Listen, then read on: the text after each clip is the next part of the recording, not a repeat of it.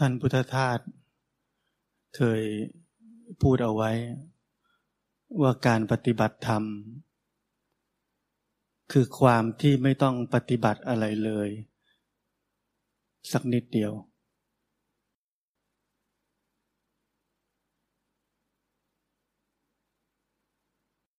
ที่ผมบอกว่า เราแค่เรียนรู้ศิลปะ ของการที่ไม่ต้องทำอะไร เราทำทั้งชีวิต เราไม่เคยฝึก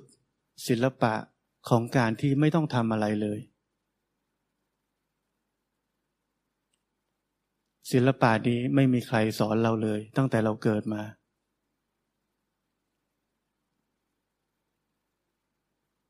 ความเป็นคนทำให้ศิลปะนี้ไร้ค่า ไม่มีคุณค่าทำลายอัตตาตัวตน ความเป็นเราอย่างสิ้นเชิง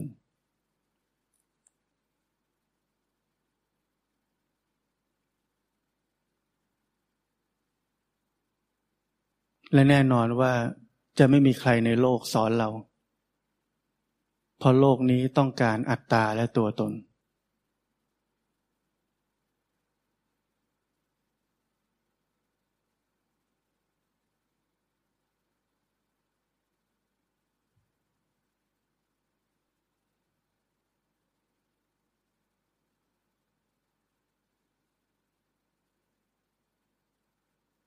ศิลปะแห่งความไม่ต้องทำอะไร ไม่ใช่เราไม่ทำอะไรเลย เรายังต้องกิน ต้องเข้าห้องน้ำขับถ่าย อาบน้ำแปรงฟัน อยู่อาศัยใช้ชีวิต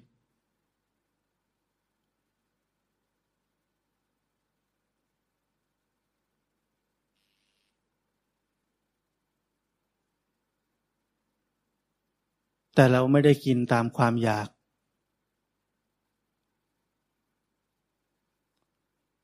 เรากินตามความพอดี เราอยู่อาศัยอย่างพอดี เราใช้ชีวิตอย่างพอดี เราใช้ชีวิตนี้ ประคองรักษาชีวิตนี้ เพียงเพื่อที่จะพออยู่ได้ เพื่อจะใช้มัน เป็นฐานที่ตั้งแห่งการเรียนรู้ ศิลปะของความที่ไม่ต้องทำอะไร จนความจริงของชีวิตนี้เปิดเผยออกมา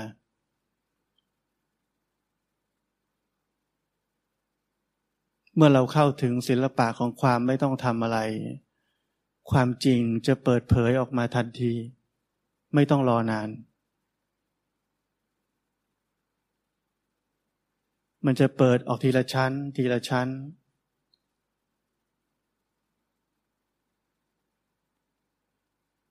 ลึกลงไปเรื่อยๆ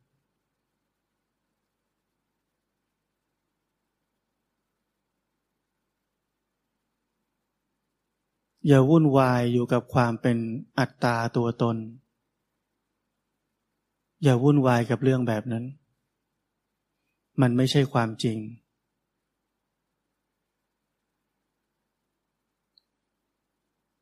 เราเสียเวลาวุ่นวายกับเรื่องที่เนื่องกับอัตตาตัวตนและกิเลส มาหลายสิบปีแล้ว มาหลายกับหลายกันแล้ว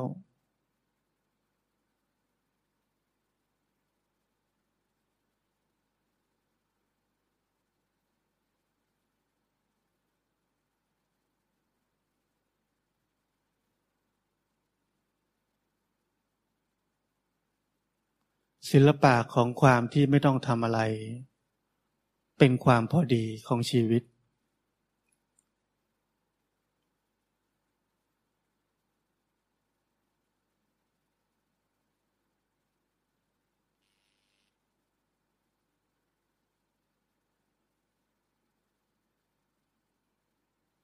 เราอาจจะพลาดพลั้งทำอะไรไปบ้าง นั่นคือการเรียนรู้ว่าส่วนเกินของชีวิตเป็นยังไง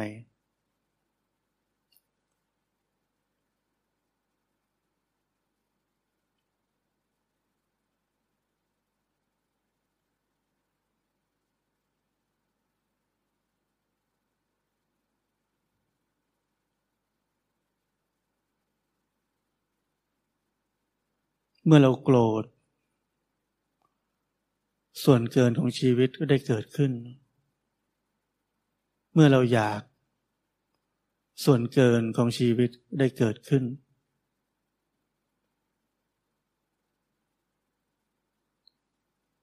เมื่อเราพอใจ หรือไม่พอใจ ส่วนเกินของชีวิตก็ได้เกิดขึ้น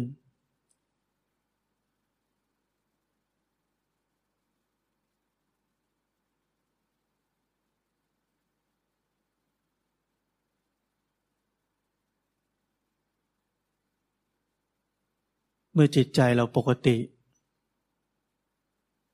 ความพอดีจะเกิดขึ้น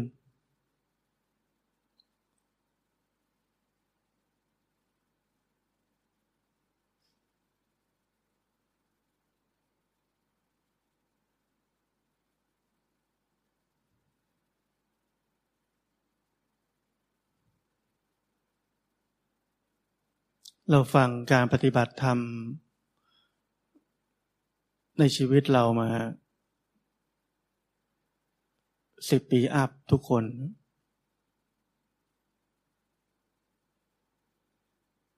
สารพัดที่เราฟังมา สารพัดที่เราต้องทำ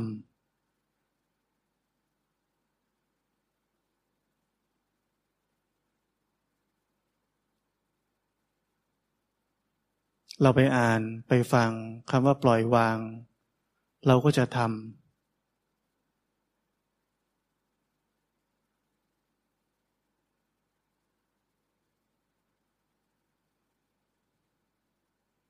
เราไปอ่านไปฟัง ว่าต้องไม่ยึดมั่นถือมั่น เราก็จะทำ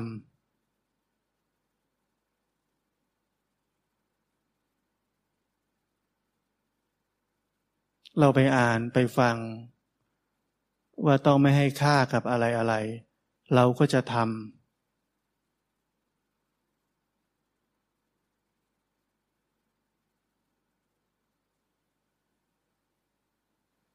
แล้วเราพอใจที่จะได้ทำเพราะอะไร เราอยากจะได้อะไรบางอย่างจากการทำเสมอ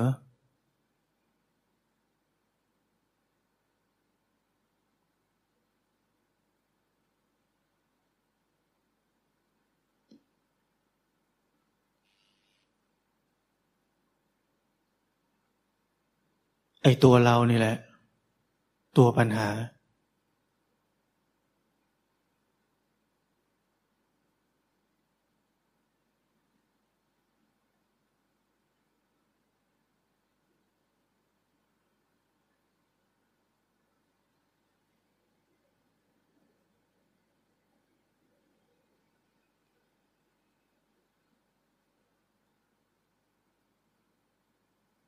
เราฟังว่าเราต้องมีสมาธิ ต้องได้ฌาน เราพยายามจะทำสมาธิ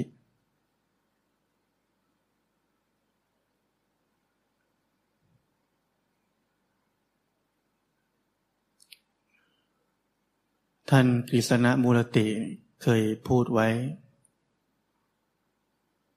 ความพยายามจะทำสมาธิ คือการปฏิเสธสมาธิ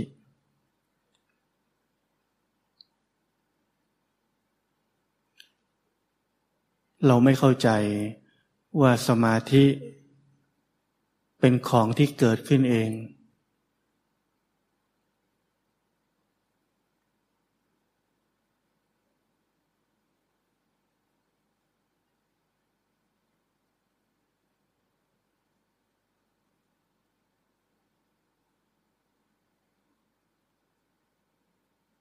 สมาธิที่ถูกต้องไม่ต้องพยายาม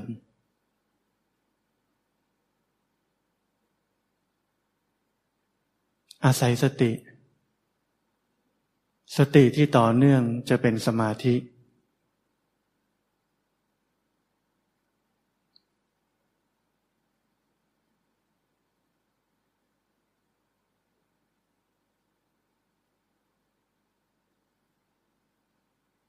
บางทีเรารู้แบบนี้ เราอยากมีสติ นั่นคือปัญหาอีก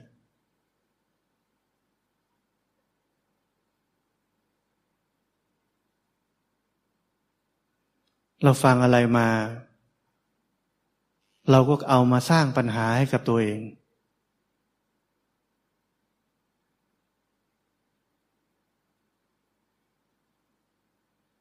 อะไรดีเราจะเอาหมดทุกอย่าง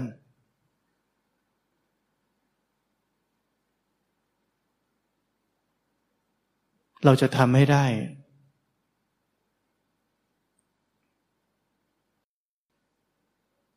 ถึงตรงนี้เราจะเห็นว่ามันตรงข้ามกับศิลปะของความที่ไม่ต้องทำอะไรเลย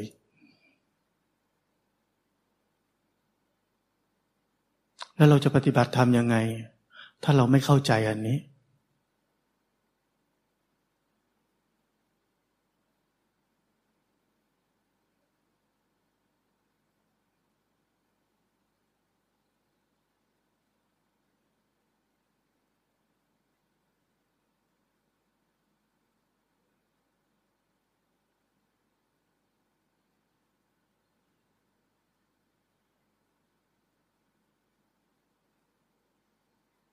บางทีเราคิดว่า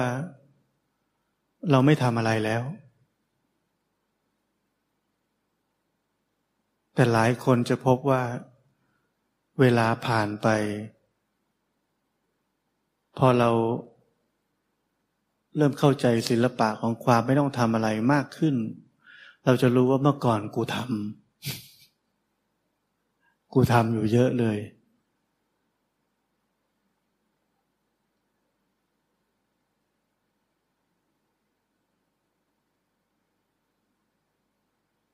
วิธีการดูง่ายๆ ชีวิตการปฏิบัติธรรมของเรา ยังมีความหวังไหม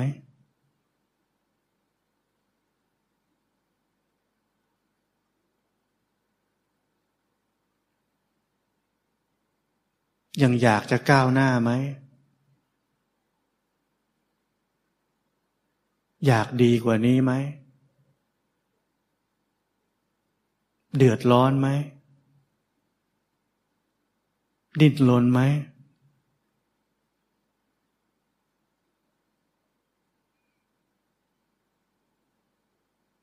ถ้ายังมีความรู้สึกแบบนี้ในจิตใจ มันหนีไม่พ้นการทำมันจะทำอย่างเนียนที่สุดเหมือนไม่ทำอะไร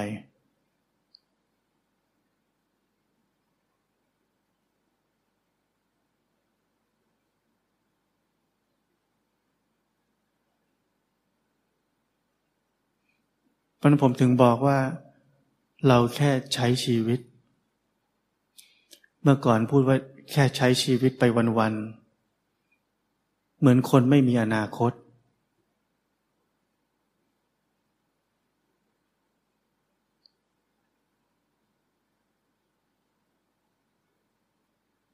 พอใจแล้วที่ได้ทำหน้าที่ที่เรียกว่าเจริญสติ หรือเรียกง่ายกว่านั้น คือได้ทำหน้าที่ที่จะรู้ความเป็นไปของกายและใจนี้ ในแต่ละวันที่กำลังผ่านไปโดยไม่ต้องคาดหวังว่านี่เรียกสติหรือเปล่า นี่มีสมาธิหรือยัง นี่จเจริญปัญญาหรือยัง เราจะได้อะไรก่อนตายไหม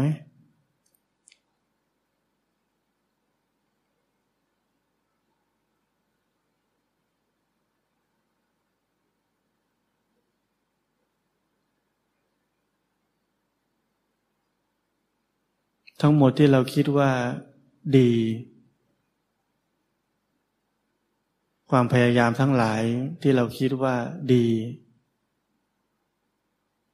คืออุปสรรคที่ใหญ่ที่สุดของการปฏิบัติธรรม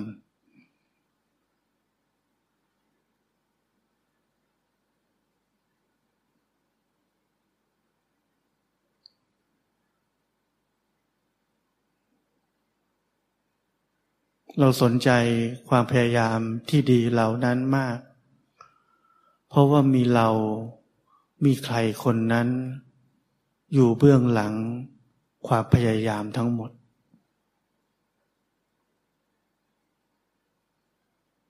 และไอ้ใครคนนั้นนั่นแหละ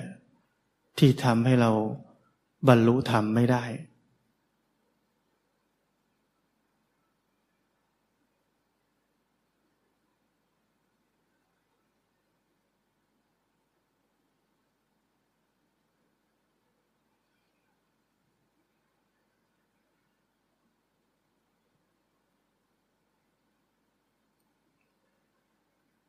ลองคิดดูว่า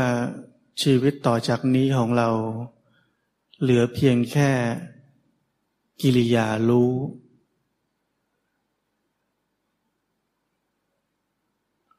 รู้แค่ปัจจุบันนี้ ขณะนี้ แล้วเราจะมีความหวังอะไรได้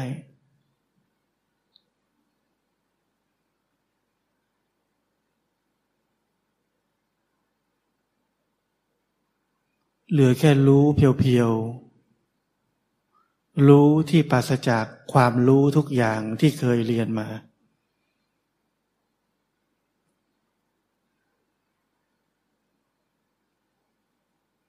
ทิ้งความรู้ทุกอย่างไปให้หมด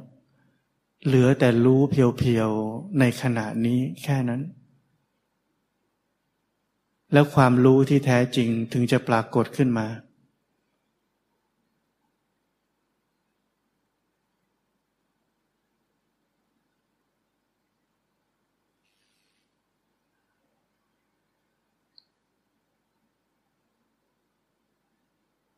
ทุกวันนี้เราทฤษฎีการปฏิบัติธรรมมาสอนมากมาย เราคิดว่าเรารู้ธรรมะ เราไม่รู้อะไรเลย เรารู้แต่ความคิด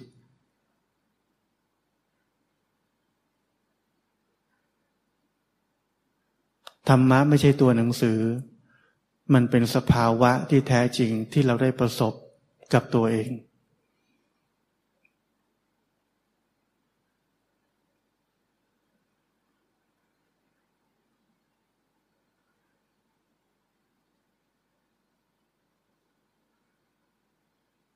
ตัวหนังสือและความจำเข้าถึงธรรมะไม่ได้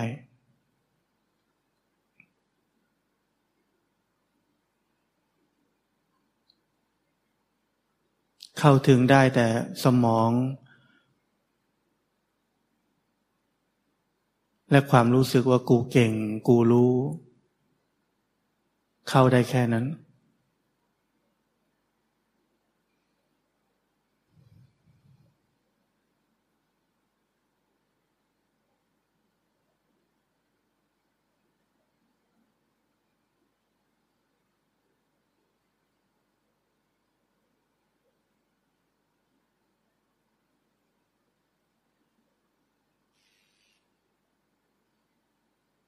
เพราะนั้นคำว่ารู้โดยที่ไม่ต้องรู้อะไรเลย เป็นกิริยาที่ฆ่าความเป็นเรา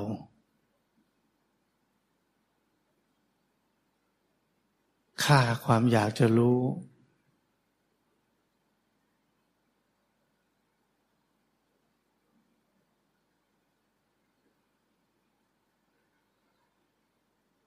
บทขยี้ความกระหาย ในความที่อยากจะมีความรู้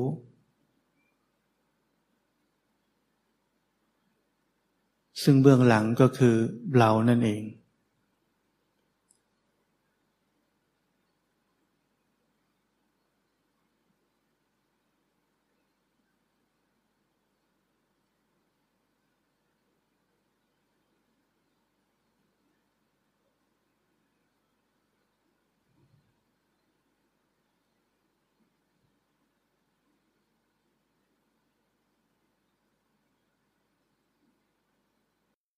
ทุกอย่างเป็นไปตามเหตุและปัจจัย นี่คือกฎธรรมชาติ เราปฏิบัติธรรม และไม่เข้าใจ ว่าการปฏิบัติธรรมคืออะไร แล้วเมื่อเราเริ่มทำจะมีผลสืบเนื่องไป ผลสืบเนื่องที่เราคิดว่าถูก แต่ผิด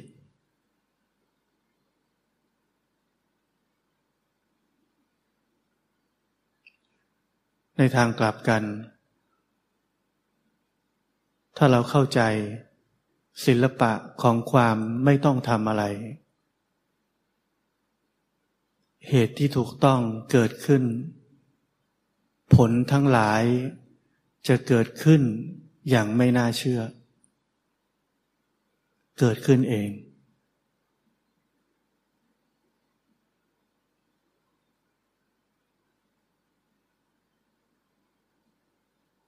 เราไม่ต้องพยายามจะทำอะไรก่อน สิ่งที่เราต้องพยายามคือ เรียนรู้เข้าใจว่าอะไรคือการปฏิบัติธรรม เข้าใจให้ได้ ตกลงปลงใจกับหลักปฏิบัตินี้ให้ได้ แล้วใช้ชีวิต จนก่อให้เกิดศิลปะของความที่ไม่ต้องทำอะไร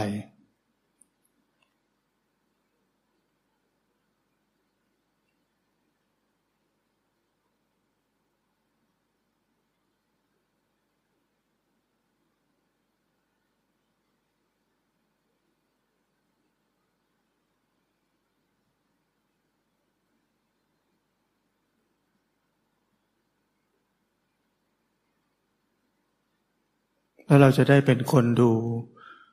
ว่าผลที่สืบเนื่อง จากการที่เรามีชีวิต อย่างมีศิลปะนี้ จะเป็นยังไง สติที่เราหวังจะมีไหม สมาธิที่เราเคยคิด ว่าเราจะทำมันจะมีไหม ปัญญาวิปัสสนาญาณเห็นไตรลักษณ์จะเกิดขึ้นไหม เราจะเป็นคนดูมัน เราจะเป็นคนดูทุกอย่างที่จะเกิดขึ้น จากการสร้างเหตุที่ถูกต้อง เราไม่ใช่เป็นคนทำมันขึ้นมา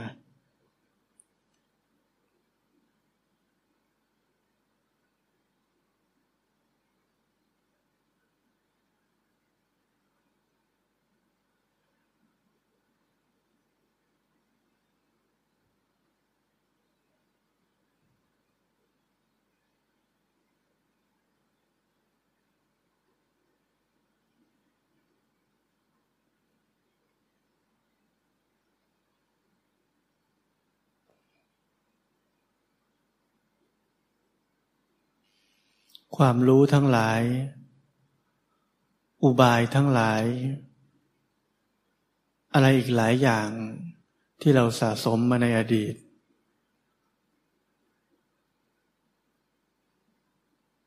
สังเกตให้ดี เป็นความรู้สึกว่าต้องทำอะไรบางอย่าง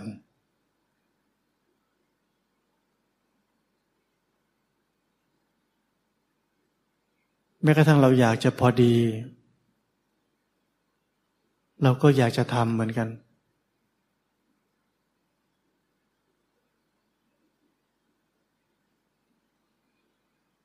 เพราะนั้นจำไว้ว่า ศิลปะของความไม่ต้องทำอะไร คือความพอดี คือจุดที่ดีที่สุด แล้วทุกอย่างจะเกิดเอง อย่าพยายามหาจุดที่ดีที่สุด จุดที่พอดีที่สุด หรือจุดอะไรก็ตามที่เราคิดเราหวังเอาไว้ ยิ่งเราพยายามเท่าไหร่ เรายิ่งห่างไกลมากเท่านั้น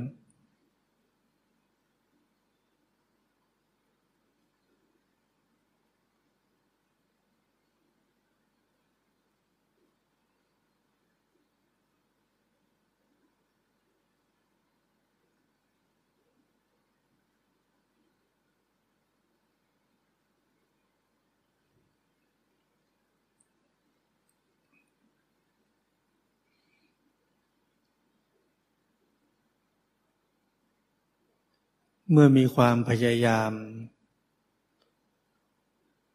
จึงมีความยุ่งเหยิง จึงต้องมีอุบาย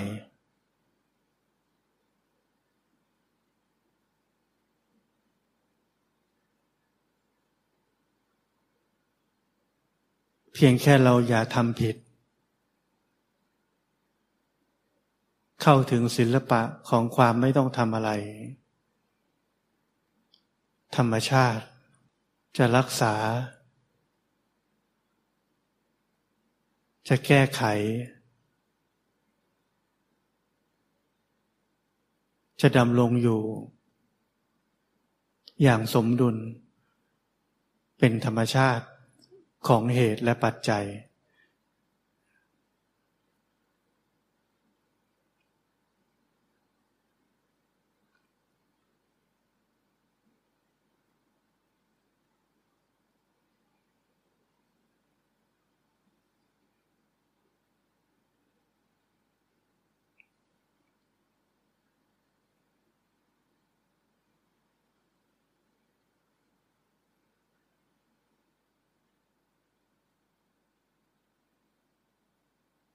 ราะนั้นอย่าลืม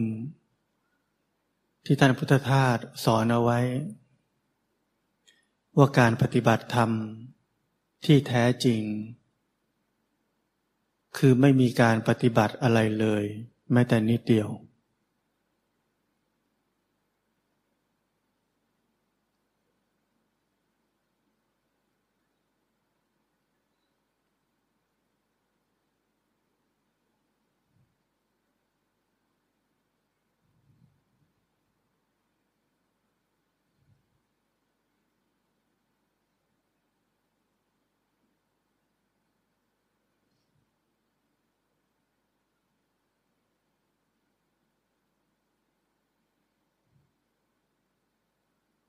ผมสอนเรื่องนี้มาหกปี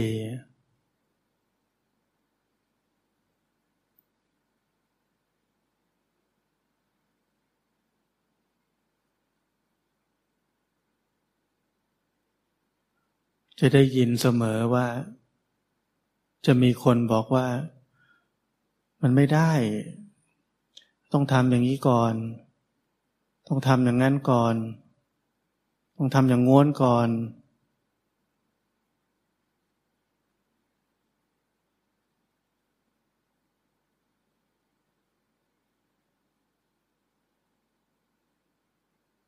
คนไม่เข้าใจจะพูดอย่างนั้นแหละ